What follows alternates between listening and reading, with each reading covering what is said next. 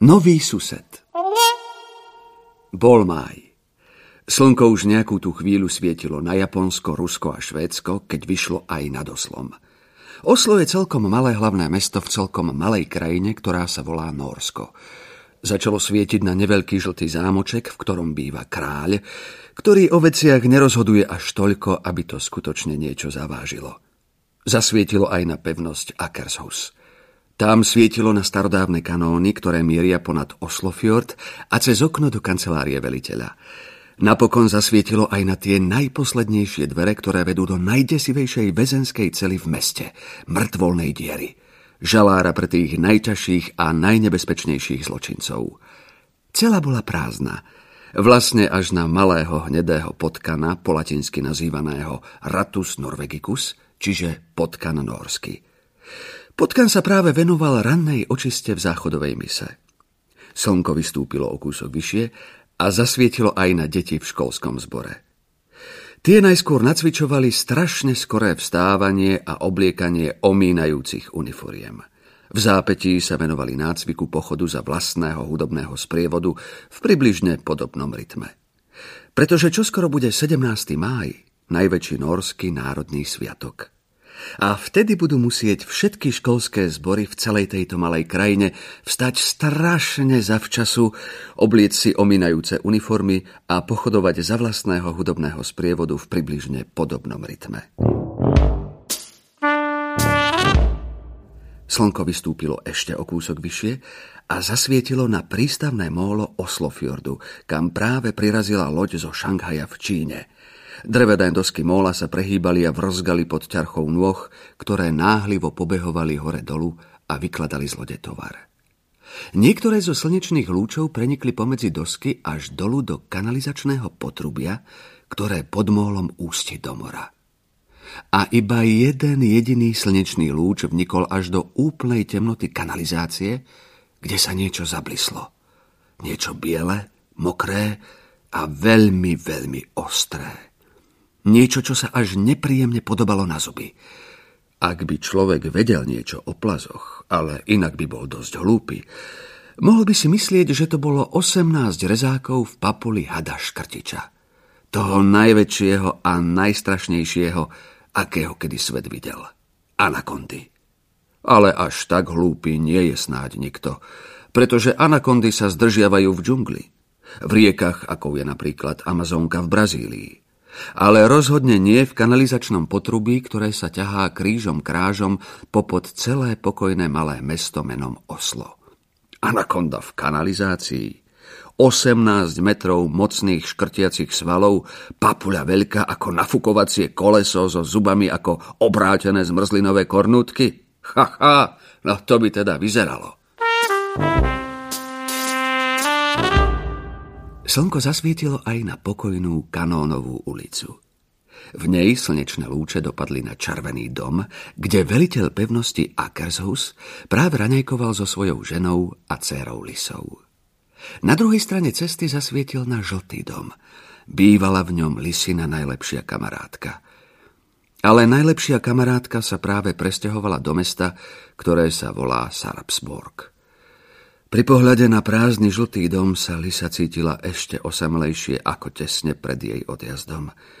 Pretože na celej Kanónovej ulici iné deti, s ktorými by sa Lisa mohla hrať, nie sú. Jediné deti v susedstve sú Trul a Trim Traneovci. Sú to dvojčky. Bývajú v obrovskej vile s tromi garážami na samom konci ulice a sú o dva roky starší ako Lisa. V zime do jej malej ryšavej hlávky hádžu snehové gule tvrdé ako skala. A keď sa ich spýta, či sa nechcú hrať, zvalia ju do snehu. Tvrdými zľadovatenými rukavicami plnými snehu jej drhnú tvár a krstejú nadávkami lisa krysa, smraďoška bifľoška, či dokonca bifľoška prďoška. Teraz si možno myslíte, že Lisa by mala rodičom Trula a Trima povedať, akí sú tí dvaja zlí a nevychovaní. Ale to nepoznáte Trulovho a Trimovho otca, pána Traného. Pán Trane je tučný a zlostný chlap, ešte tučnejší ako Lisinocko. A o mnoho, o mnoho zlostnejší. A aspoň desaťkrát tak bohatý. No a keďže je pán Trane taký bohatý, myslí si, že nikto nemá právo ho o čomkoľvek poučať. Zo všetkého najmenej o tom, ako má vychovávať svojich chlapcov. Pôvodom bohatstva pána Traného je to, že kedysi jednému úbohému vynálezcovi ukradol jeho vynález. Vynález strašne pevného, strašne záhadného a strašne tajného materiálu, ktorý sa okrem iného používa napríklad na väzenské dvere. Materiál zabráni akémukoľvek pokusu o útek. Peniaze, ktoré pán Trane zarobil na tomto vynáleze, minul na výstavbu obrovského domu s tromi garážami a na Hammer. Hammer je obrovské zlostné auto. Pôvodne bolo zostrojené na vojenské účely a keď sa pán Trane rúti po Kanónovej ulici, zaberá takmer celú jej šírku. Okrem toho Hammer príšerne znečistuje ovzdušie, ale pána Traneho to nezaujíma. On má obrovské zlostné autá rád. A navyše vie, že keď bude neopatrný a náhodou do niekoho nabúra, jeho auto bude to oveľa väčšie, takže horšie určite dopadnú tí druhý. Našťastie ešte chvíľu potrvá, kým Trúl a Trim budú môcť Lisu opäť krstiť v snehu. Sneh sa v Kanónovej ulici roztopil už pred nejakou dobou a teraz na záhrady svieti slnko. Všetky sú zelené a krásne udržiavané. Všetky až na jednu. Tá je zarastená, šedivá a strapatá. Ale aj tak pôsobí veselo. Rastú v nej dve hrušky a stojí tam malý nachýlený domček. Domček bol kedysi asi modrý a dnes mu už chýba aj dosť škritiel. Býva v ňom pán, ktorého susedia výdajú len zriedka. Lisa ho stretla len pár krát a vždy sa usmieval. Inak ale vyzeral rovnako ako jeho záhrada. Zarastený, šedivý a strapatý. Čo to je? Zabručal veliteľ, keď ranné ticho náhle prerušilo silné hučanie motora. Zas ten prekliatý traného Hammer. Jeho žena natiahla krk a vyzrela z kuchynského okna. Nie, vyzerá to na sťahovacie auto. Lisa, inak veľmi zdvorila dievčatko, odbehla od stola bez toho, aby sa spýtala, či môže. Dokonca bez toho, aby dojedla, čo mala na tanieri, alebo aspoň poďakovala za raňajky. Vybehla von na schody. A veru. Sťahovacie auto s nápisom Hneď a zaraz na boku práve zaparkovalo pred prázdnym žltým domom. Z auta začali vynášať kartónové škatule. Aby Lisa videla čo najlepšie, zbehla po schodoch a vybehla von až k tzv. jabloni, ktorá rástla hneď pri plote. Chlapi v montérkach nosili nábytok, lampy a veľké škaredé obrazy.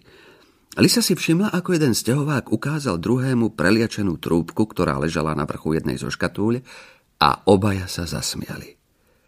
Ale nevidela nič z toho, čo dúfala, že uvidí. Bábiky mali bicykel či detské lyže. To mohlo znamenať jediné. Tí, čo sa sem idú stiahovať, deti nemajú. Aspoň určite nie dievča v jej veku. Lisa si povzdychla. V tej chvíli začula hlások. Čau! Prekvapene sa rozhliadla naokolo, ale nikde nikoho. Hej ty! Čau! Pozrela sa dohora na strom. Ocko o ňom tvrdil, že to je jabloň, hoci na ňom nikdy nikto žiadne jablká nevidel. Teraz ale jabloň zjavne začala rozprávať. Nie tam, ozval sa opäť hlások. Tu! Lisa sa postavila na špičky, naklonila sa cez plot a pozrela sa dolu. Stál tam malý chlapec s ryšavými vlasmi. Nielen ryšavými, ale priam krikľavo červenými. A nielen, že malý, ale úplný drobček. Drobná tvárička s drobnými modrými očami a drobným pršinosom uprostred. Jediné, čo bolo na jeho tvári veľké, boli pehy. Volám sa Bule, oznámil. Čo na to povieš? Na čo? spýtala sa Lisa. Na meno Bule. Nie je to práve obvyklé meno. Lisa sa zamyslela. Neviem, povedala nakoniec. Fajn, usmial sa chlapec. Dá sa z toho urobiť bulo truľo, ale nemusíme o tom viac hovoriť. Sedí vec? Lisa prikývla. Chlapec si strčil pravý ukazovák do ľavého ucha. Ako sa voláš ty? Lisa, povedala Lisa. Buleho ukazovák usilovne vrtal v uchu, zatiaľ čo on skúmavo hľadel na lisu. Napokon ukazovák vytiahol z ucha, pozrel naň, spokojne prikývol a utrel ho do nohavíc. Nenapadá mi nič zaujímavé, čo by sa rímovalo s lisou. Usúdil. Máš ty šťastie. Sťahujete sa do Aninho domu? Neviem, kto je Anna, ale sťahujeme sa do tamtej žltej barabizne. Ukázal Bule palcom ponad plece. Anna je moja najlepšia kamoška. Odsťahovala sa do Sarpsborgu. Fíha, to je ďaleko, povedal Bule. Obzvlášť, keď človek hovorí o svojej najlepšej kamoške. Hej, prekvapene odvetila Lisa. Anna tvrdila, že to nie je zas až tak ďaleko. Povedala, že keď ju pôjdem navštíviť, mám len ísť po dielnici smerom na juh. Bule zachmúrene potriasol hlavou. Na juh je správne, ale je otázne, či dielnica vôbec vedie až tak ďaleko. Sarpsborg totiž leží na južnej pologuli. Na južnom čom? Spýtala sa Lisa vystrašene. Pologuli, zopakoval Bule. To znamená, že leží na opačnej polovici zemegule. Juj, zľakla sa Lisa a po chvíli premýšľania pokračovala. Ocko vraví, že na juhu je celý rok teplo, takže teraz sa Anna môže určite kúpať v zime aj v lete. No kdeže, oponoval Bule. Sarpsborg leží príliš ďaleko na juhu, až takmer na južnom pole. Tam je psia zima. Na strechách tam bývajú tučniaci. To znamená, že tam celý rok sneží? Zľakla sa znova Lisa. Lisu striaslo, keď bule prikývol. Potom našpúlil pery a zároveň cez ne vytlačil vzduch. Vydalo to trochu prdivý zvuk. Lisa sa zamračila a spomenula si na biflošku prďašku. Posmievaš sa mi? Spýtala sa. Iba trénujem, povedal Bule hlavou. Hrám na trúbke. Vtedy musí človek trénovať stále, aj keď trúbku nemá práve pri sebe. Lisa naklonila hlavu na bok a skúmavo sa na ňo zahľadela. Už si vôbec nebola istá, či hovorí pravdu. Lisa, kým pôjdeš do školy, vyčisti si zuby, zahrmel nejaký hlas. Bol to ocko. Mal už oblečenú modrú veliteľskú uniformu a so svojím veľkým bruchom sa gúľal k bráničke. Dnes ráno prišla loď so strelným prachom do kanónov až zo Šanghaja, takže domov prídem neskôr. A ty buď poslušná a šikovná. Budem, ocko, odpovedala Lisa, ktorá bola stále poslušná a šikovná. Lisa vedela, že vždy, keď príde strelný prach do kanónov, je to výnimočný deň. Oboplával polovicu zeme a muselo sa s ním zaobchádzať s najväčšou opatrnosťou a úctou. Pretože v deň najväčšieho norského národného sviatku 17.